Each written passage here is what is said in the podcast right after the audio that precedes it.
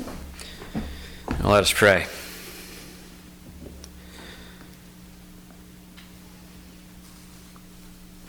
Lord Jesus, you came into this world to usher in a new age, to bring about something beyond which we could even expect or imagine that is even better than our wildest dreams.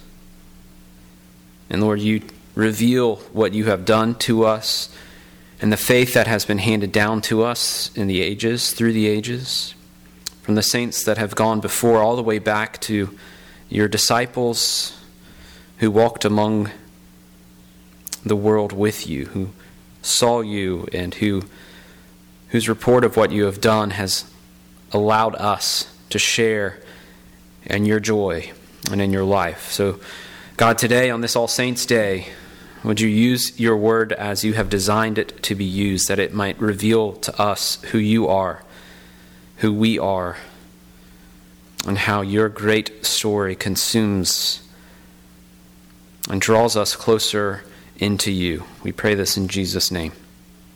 Amen. I was uh, recently reading an article um, by Presbyterian pastor Tim Keller. You've heard his name before. If, imagine if you've listened uh, to a few sermons here at St. John's. Uh, it was an article on how to lead secular people to Christ. And, and Keller is something of a savant in this particular area. Excuse me. And so I find it helpful uh, to listen to experts in their area of expertise in particular.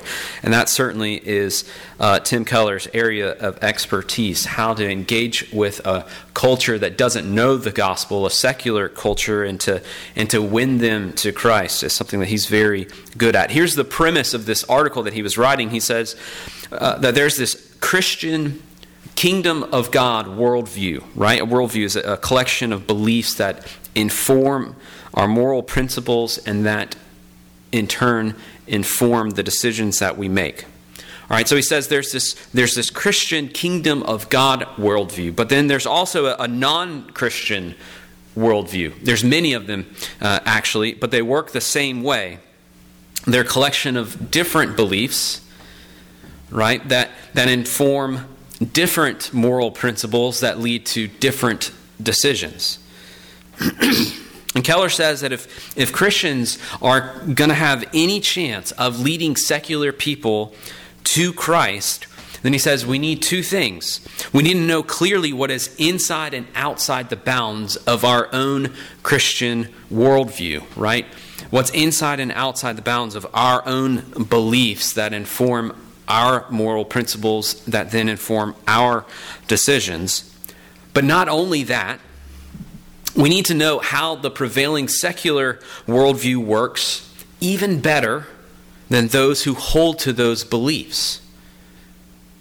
He says we need to know what they believe better than they know what they believe. Because only then are we in a, in a position, one, to, to preserve what's been handed down to us, but then also to invite others into it, to see why it is, in fact, a better fit, the best fit for their own understanding of their experience of the world. he goes on to describe um, uh, a pretty detailed process for how to lovingly deconstruct these secular cultural beliefs that make Christianity a non starter, and then reconnecting those cultural longings that are left with the truth and the beauty and the power of the gospel. And the first step of this process, Keller says, is to capture the imagination of the person to whom you're speaking with a short and vivid and relevant to them description of the gospel that leaves them with this thought. Even though it's not true, wouldn't it be amazing if it was? That is the thought he said that you need to get to. He said, There's no point in moving on unless you've gotten to that point where you have the person that you're speaking to thinking, I know it can't be true, but uh, how amazing, how wonderful would it be if it were? Well, it would seem uh, that our good friend here, Tim Keller, is familiar with the Gospels of Matthew and Luke because that is exactly what Jesus is doing at the beginning of his public ministry. John Stott, uh, an Anglican pastor uh, of some years past, said this Immediately after his baptism and temptation in the wilderness, Jesus had begun to announce the good news that the long promised kingdom of God was on the threshold. He had come, Jesus himself, to inaugurate it. With him, the new age had dawned, and the rule of God had broken into history. My oh my, wouldn't it be amazing if that were true? Wouldn't it be amazing? Imagine that's what the people of the time were asking themselves. Wouldn't it be amazing if he really could cast out demons? Wouldn't it be amazing if he, if he really came to preach the good news of the kingdom of God like he says he did?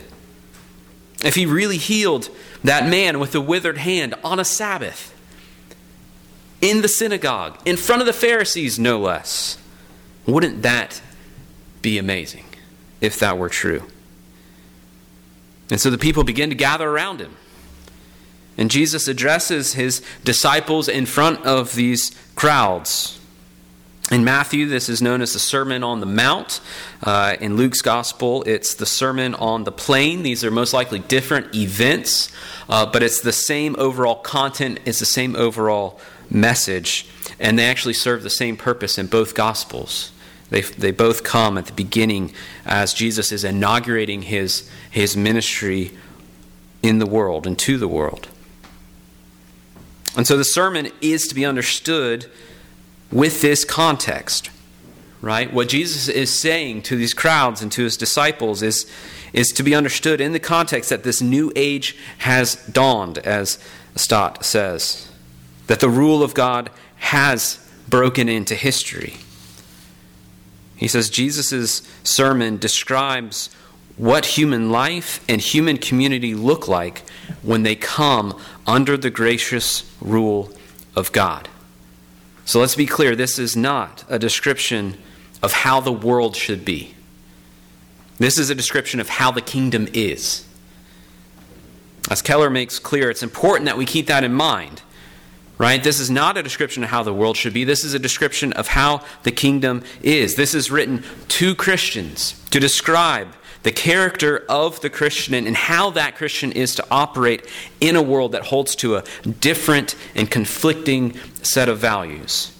Right? This isn't how to get in, it's how to think and how to act for those who already are in and yet are still living in a world that is hostile to what they now hold to be true. John Stott continues The followers of Jesus are to be different, different from both the compromised church and the secular world.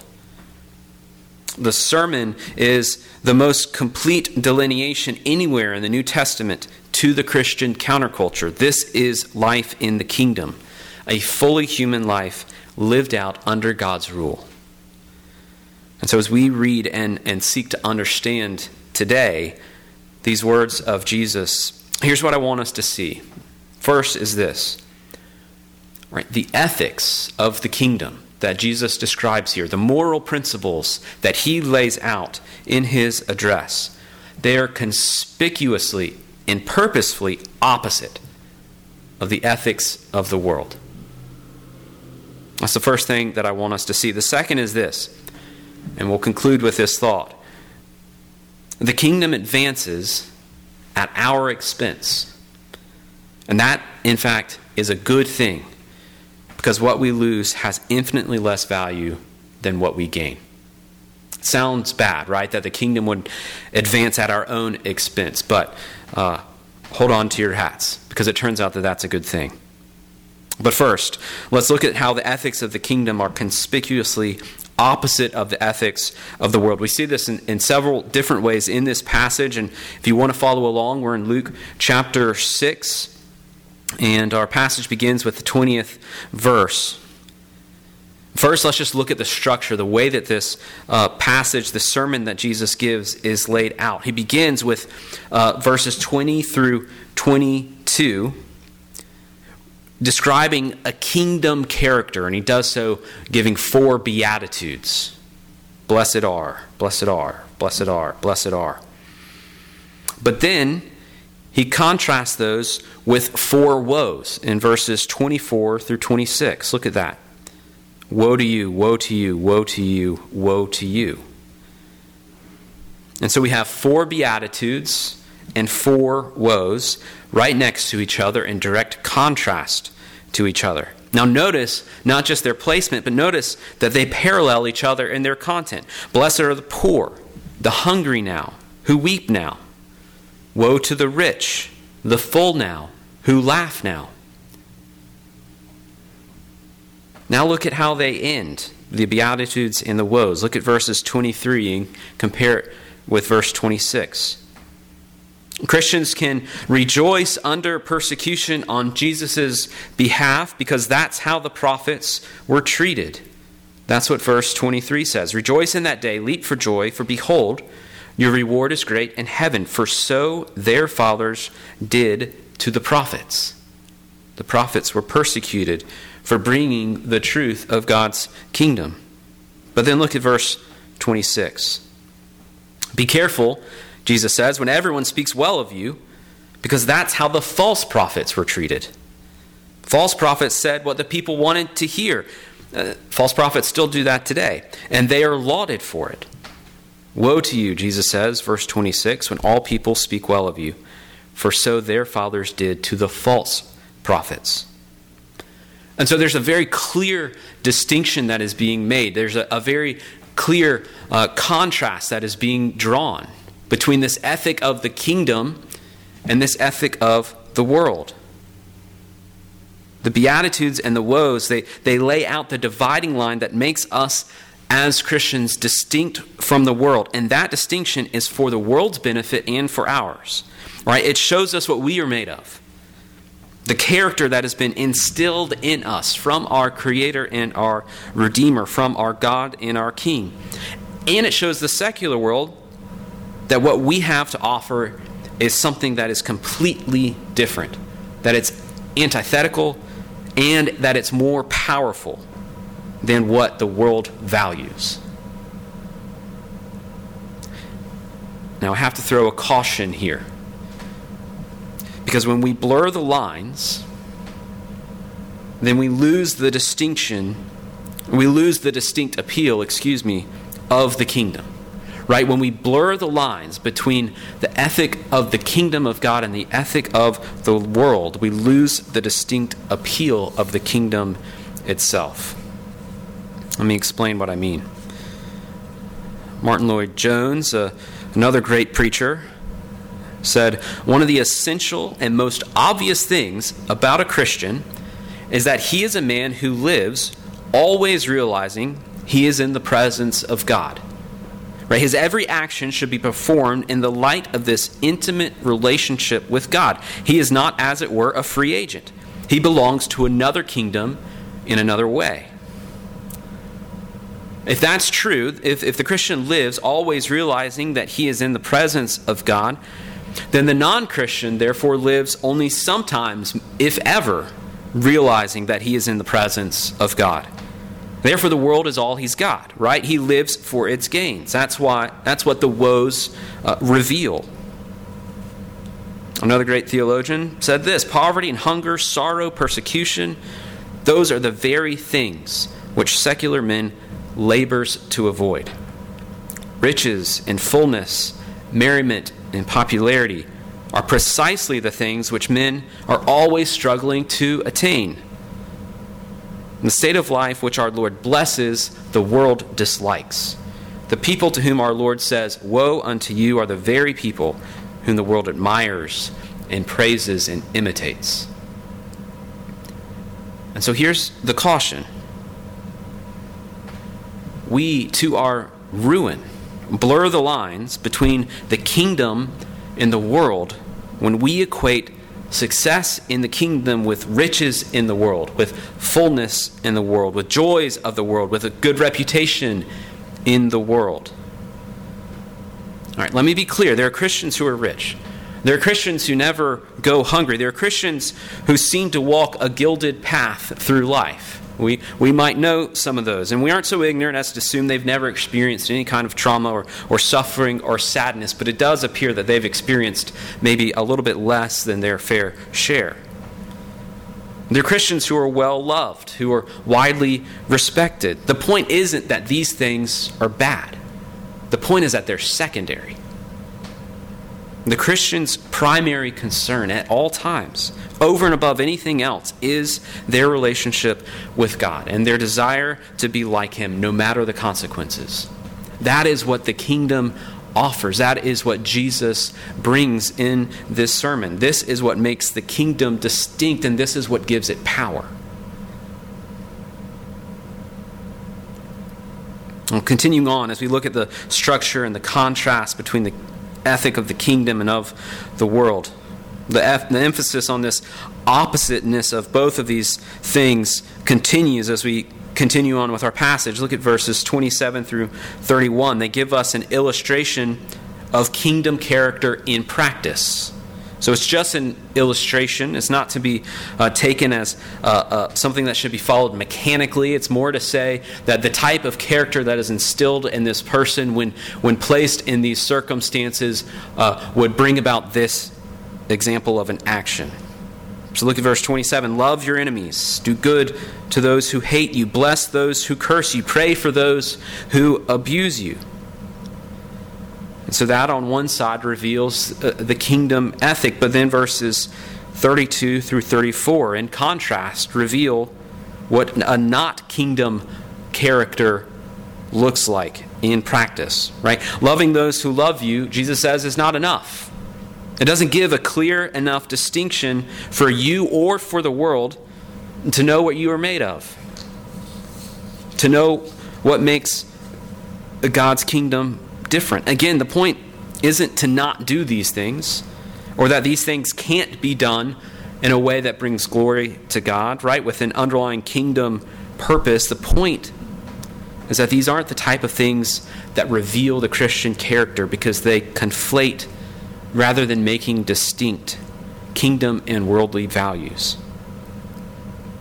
Again, a caution. When we blur the lines, we lose the distinct appeal of the kingdom. And here's another way that we do it, right? We blur the lines between the kingdom and the world when we expect a worldly value to distinguish us as kingdom people. Right? Loving those who love you is a worldly value. It doesn't distinguish us as people of the kingdom. That's what Jesus says. He says what we need is more than that. We don't just need love for those who love you, we need love for those who don't love you back. Don't just do good for those who can do good for you, do good for those who actually intend you harm. Lend to those who have no possible means of repayment. This is how you show the world the character that you have inherited from the God that you serve. Verse 35. This is the character of the God that we serve. He is the kind to the ungrateful and to the evil. Right? It's because he loved us when we didn't love him back. Was good though we brought him harm and intended to bring him harm. He gave to us what we could not possibly repay. This is the rule of God that has broken into history. This is what is being ushered in by this very man, Jesus, doing for us here what he here asks us to do for others. Right? That's what we see Jesus doing on the cross. He is kind to the ungrateful and to the evil. And we can follow in his footsteps because he has done it for us first. Now, let me end with this last thought. I mentioned earlier how the kingdom advances at our own expense, and that comes across at first maybe as something that's not good. But let me explain. That is, in fact, a good thing because what we lose has infinitely less value than what we gain. Right? What we lose is of the world, and it's lost to the world. Now, knowing this doesn't make that loss any less painful, doesn't make that loss any less real. But knowing this does give that loss perspective and purpose. Here's the perspective that it gives I'm not of this world. Therefore, my wins and my losses in this world, my interactions with this world, they're less important to me than my relationship with God. That is foremost and primary in my mind as a Christian. And so, yes, I may lose some things, but in the end, I don't lose anything that is of ultimate value. I can give up my cloak and my tunic. I can take a slap on one cheek and the other because I haven't actually lost anything that I truly hold dear. And in fact, in so doing, I've revealed to the other what it is that I hold so dear and what gives me power to stand in those circumstances, to act in such a way as to love my enemy.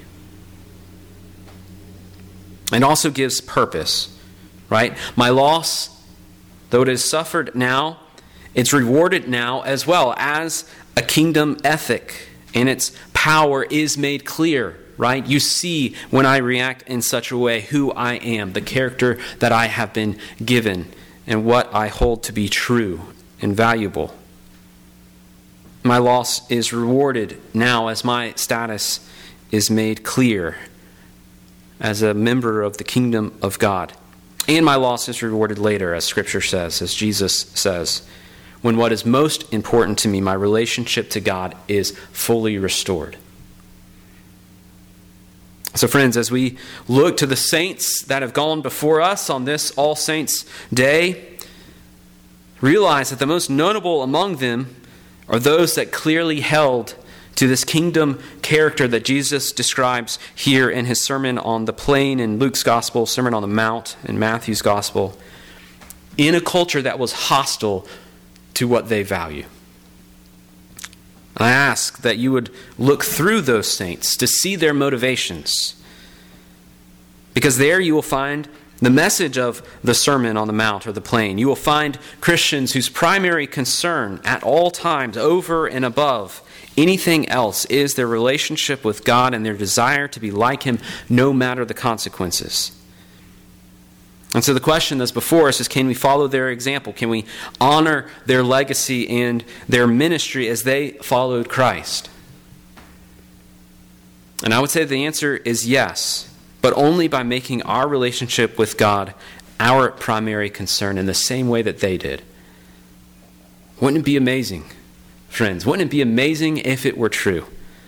That the new age has dawned, that the rule of God has broken into history, that Jesus has gone before and done for us what we didn't deserve so that we could go and then do for others what they don't deserve, that we actually get to be a part of God's plan of restoration and healing and redemption. Friends, wouldn't it be amazing if that were true? Uh, I trust that you know, or will know soon, that in, indeed it is.